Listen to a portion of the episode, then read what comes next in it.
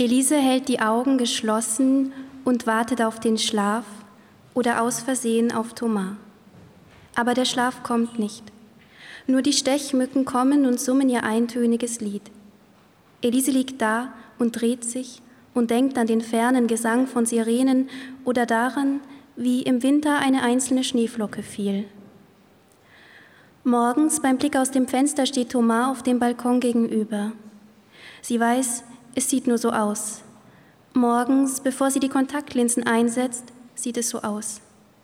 Da steht Thomas drüben und gießt Geranien oder hängt Wäsche auf, die so schnell trocknet, dass sie gleich wieder abgehängt werden muss. Er wärmt sich die Finger an einer Schale Tee oder schlägt ein Buch auf. Als Thomas aufblickt von seinen Geranien, seiner Wäsche, seinem Buch, sieht er Elise. Er stellt die Gießkanne und die Teeschale ab, lässt eine Wäscheklammer fallen und klappt das Buch zu.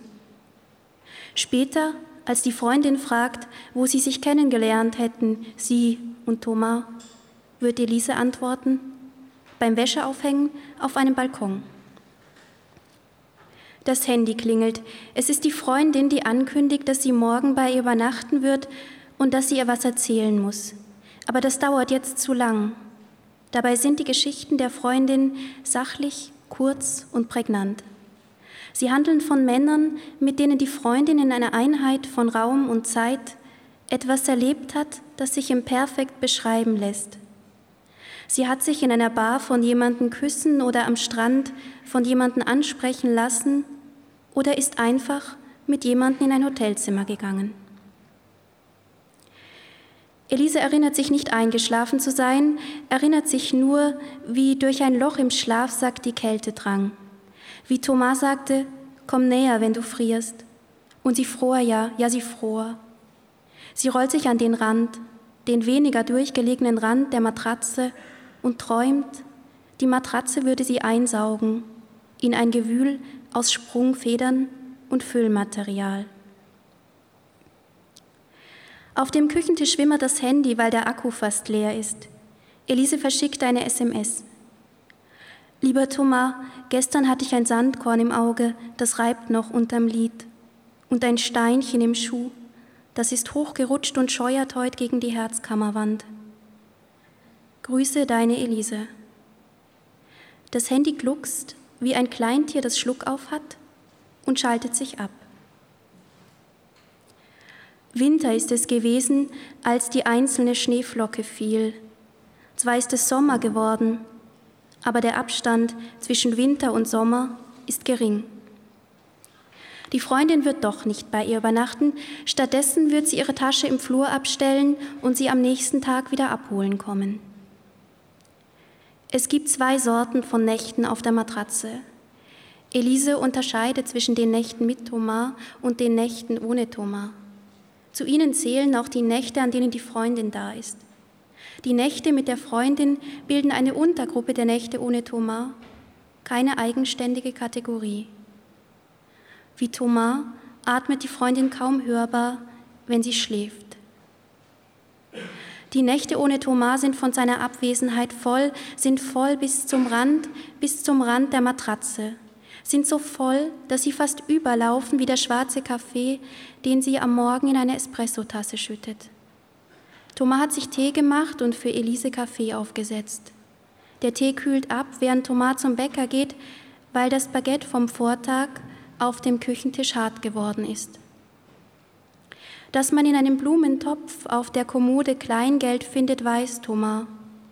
Dass Elise am Morgen Hunger hat, aber nicht gerne kaut, weiß Thomas.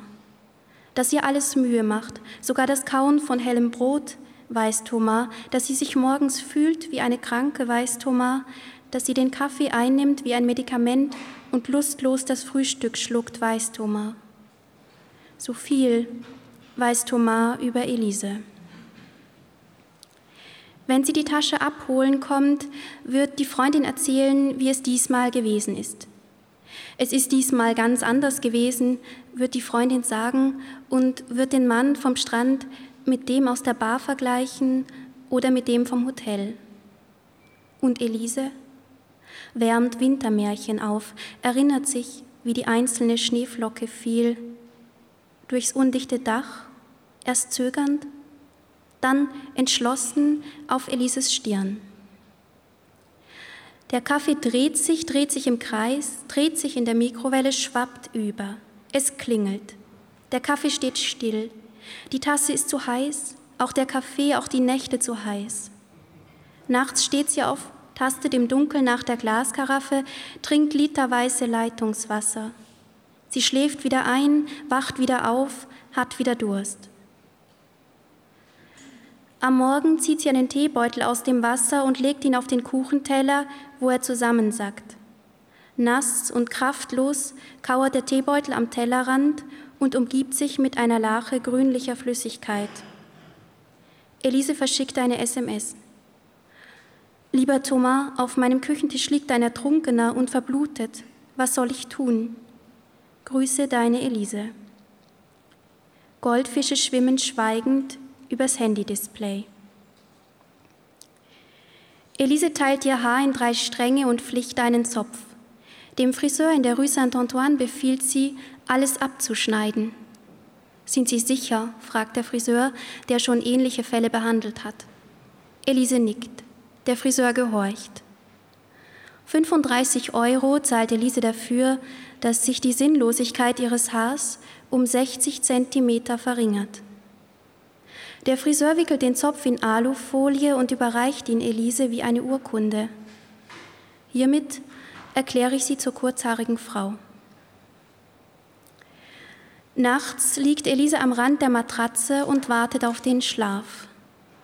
Das Betttuch ist blau wie das Meer an seinen dunkelsten Stellen. Sie hält die Fenster geschlossen, hält die Hitze aus und den Durst und die Müdigkeit, die alles einfärbt, alles trübt.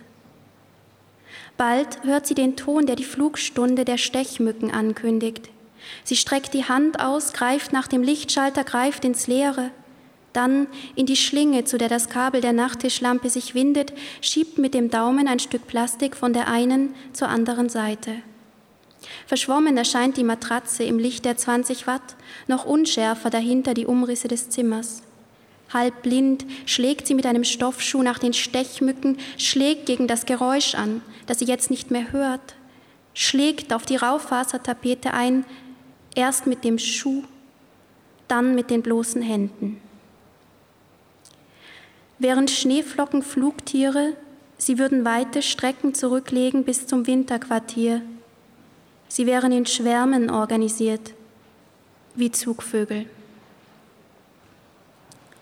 Die Nächte ohne Thomas sind bis zum Zerreißen gespannt, wie das Betttuch, das sie über die Matratze gezerrt hat. Die Matratze ist zu breit für das Spannbetttuch, zu breit für die acht Quadratmeter des Zimmers, zu breit für die Nächte ohne Thomas. Elise ist der Matratze nicht gewachsen. Sie hätte auf die Freundin hören sollen. Die Freundin hat ihr von Männern abgeraten, neben denen sie schrumpft und eingeht wie das Betttuch, das jemand, vielleicht war es Thomas, bei 90 Grad gewaschen hat. Elise betrachtet das Muster, das im Kreis um den Tellerrand läuft. Ein kompliziertes Liniengeflecht, das die Tomate umrundet, die Elise in der Tellermitte in Stücke geschnitten hat. Die Tomate hat sie vorhin auf dem Markt gekauft, wo sie Trois Tomates verlangte. Trois Tomates hat der Gemüsehändler gefragt und gegrinst und drei dicke Strauchtomaten in eine rosa Plastiktüte gepackt. Elise hat sich geschämt, ist mit der zitternden Plastiktüte nach Hause gelaufen und hat sich in das Muster vertieft, das im Kreis um den Tellerrand läuft. Das Handy stößt einen kurzen Pfiff aus und zuckt zusammen, als erschrecke es über sich selbst. Und die Goldfische? Sind Erschütterungen gewohnt. Und von wem die neue Mitteilung kam? Von der Freundin, die morgen bei ihr übernachten wird. Eine Stechmücke schwirrt ihr um den Kopf, im Dunkeln schwirrt ihr der Kopf, auch das Herz schwirrt ihr. Tränen kommen keine, nur immer diese Sätze, die sie hätte schreiben müssen. Die Sätze, die nachts über sie herfallen wie eine Plage Insekten. Am Morgen ist nichts von ihnen übrig. Nur Stechmücken kleben halb vertrocknet auf der Tapete zwischen den Blutschlieren, die bis zum Mittag nachdunkeln. Die Wände bewahren die Erinnerungen des Zimmers an die Ereignisse der Nacht, an Mord und Totschlag, an Sieg und Niederlage, denkt Elise. Mücken haben gar kein Blut, erklärt die Freundin. Sie bluten nur, wenn sie dich vorher gestochen haben. Das Blut an den Wänden ist also ihr eigenes. Elise fragt sich, wie viel Blut sie bisher verloren hat und ob die Toten auf der Tapete ein Sternbild ergeben. Das Haar der Berenike oder den Bärenhüter. Wenn es Kunst wäre, sagt die Freundin, könnte man von Action Painting sprechen. Elise sitzt mit dem Briefpapier am Küchentisch und schreibt. Lieber Thomas, heute hatte ich Blut im Schuh vom Rennen zur Bushaltestelle und schwarze Fußsohlen vom Straßenstaub, weil ich das letzte Stück Heimweg barfuß gelaufen bin. Schneewittchenfüße waren das, die ich abends unter das Wasser gehalten habe. Es war einmal ein Fuß mit Zehen so blass, mit Fersen so rot, mit Sohlen so schwarz, dass sich im ganzen Land nur ein einziger fand wie er. Schön sahen sie aus, wie sie da so nebeneinander in der Badewanne standen und wehtaten und nass wurden, bis das ganze Märchen fortgewaschen war. Sie geht zum alten Hafen, um bei den Meerestieren zu sein, die zucken, wenn sie von den warmen Händen der Fischverkäufer berührt werden. Es ist der Geruch von Salz und Öl, von rohem und unverdaulichem, dem sie sich überlässt. Es ist der Anblick von Mäulern, Köpfen, Schwänzen und Schuppen, von zerteilten und ausgenommenen Körpern. Es ist das Schimmern der Silberhaut und der Glanz der Innereien, dem sie sich anvertraut. Es ist ein helles, aus allen Schnittstellen sanft sickerndes Rot, dem sie sich hingibt. Auf dem Rückweg wird Klaviermusik durch die Rue Saint-Pierre, jemand spielt Beethoven, nicht für Elise. Beim Friseur hat Elisa einen Artikel über Seelöwen gelesen. Seelöwen schlafen, wenn sie an Land sind wie wir, wechseln im Wasser jedoch zum Halbhirnschlaf. Sie schließen nur ein Auge und lassen nur eine Gehirnhälfte ruhen. Auch der Schlaf der Goldfische ist halbseitig. Elise steht in der Küche und lauscht dem Röhren der Mikrowelle. Sie packt die Tasse am Henkel und verbrennt sich den Mittelfinger am Porzellan.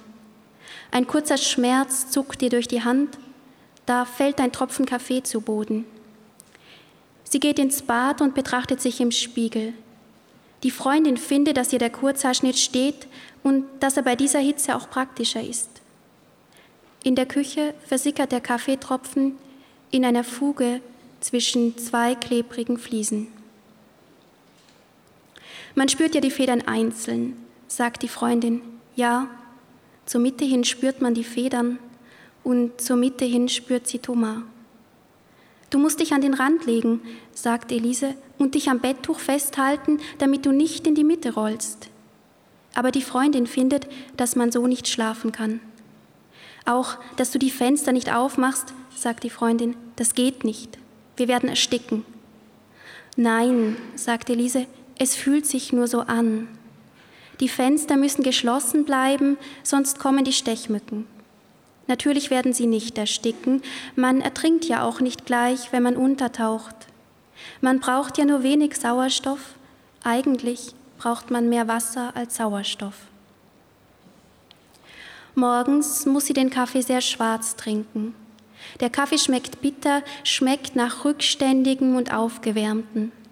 Aber weil der Kaffee so heiß ist, dass sie sich gleich die Zunge verbrennt, merkt sie nichts davon. Abends zieht Wind auf. Der Wind fährt ihr unter den Rock wie Henri, den die Freundin von einer Party kennt. Elise steht vor einer Kneipe und lässt sich Pastis ausgeben, den man ohne Strohhalm aus hohen Plastikbechern trinkt. Der Pastis ist zäh wie Haferschleim und schmeckt wie ungesüßter Hustensaft. Er ist schwerfällig von den Fenchelsamen und kriecht ihr wie eine Schnecke in den Mund, wenn sie den Becher gibt. Sie mag den Pastis nicht, aber sie bestellt jetzt das gleiche wie die anderen. An den Abenden, die den Nächten ohne Thomas vorausgehen, möchte sie sein wie die anderen. Es riecht nach Anis, als Ori nach ihrem Rock greift. Bei Thomas roch es nach Holz, und sein Hals nach Orange. Sie will nach Henri schlagen wie nach den Stechmücken, aber sie schlägt nur die Augen nieder.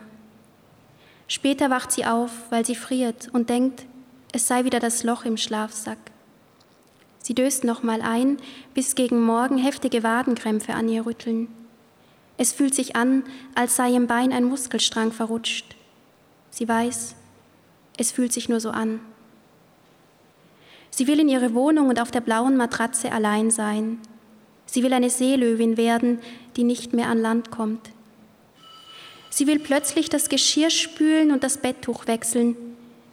Sie braucht ein neues, ein größeres Spannbetttuch in einer anderen Farbe.